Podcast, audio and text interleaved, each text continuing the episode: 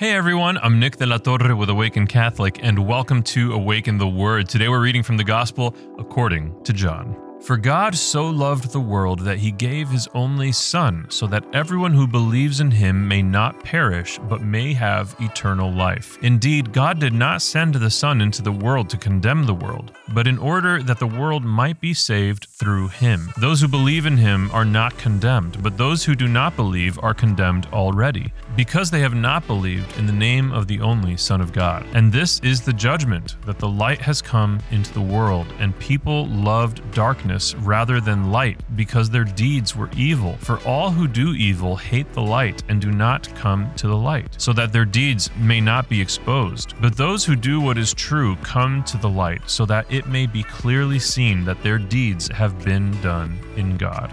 Biology is an amazing thing, and specifically the structure of an eyeball is incredibly miraculous. All of the neural connections between the eyeball and the brain that make all of it work, it's absolutely incredible. And part of that anatomy, part of what makes that all work, includes the feature that when the light is dark, our eyes adjust to it so that we can still operate in the world. It's actually pretty amazing how well that works. The analogy that we're being offered in today's passage has to do specifically with that feature of our eyesight. You can probably recall being in situations where the lights were very dimly lit or even turned off altogether. Maybe you, you wake up in the middle of the night to use the restroom and you can actually see surprisingly well despite how dark it is. And then the moment you flip on a light switch, whether it's just a little lamp on your nightstand or the entire light of the bedroom or even the flashlight on your phone, the moment you do that, there is a moment of discomfort that you experience. And this is exacerbated even more in the example of having blackout curtains in your bedroom and you sleep in and then you open the curtains and it's a full frontal attack of daylight. The same is true with sin. When we are living lives of sin, it's like we're turning the fader on the light switch down progressively with every sin and we're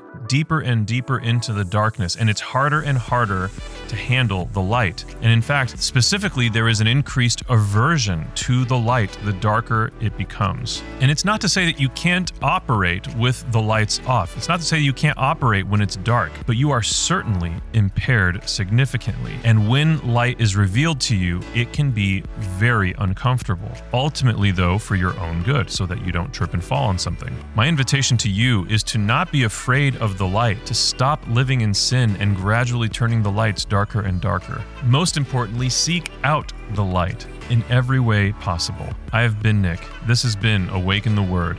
And before you go, I just need you to know that Jesus loves you. Peace.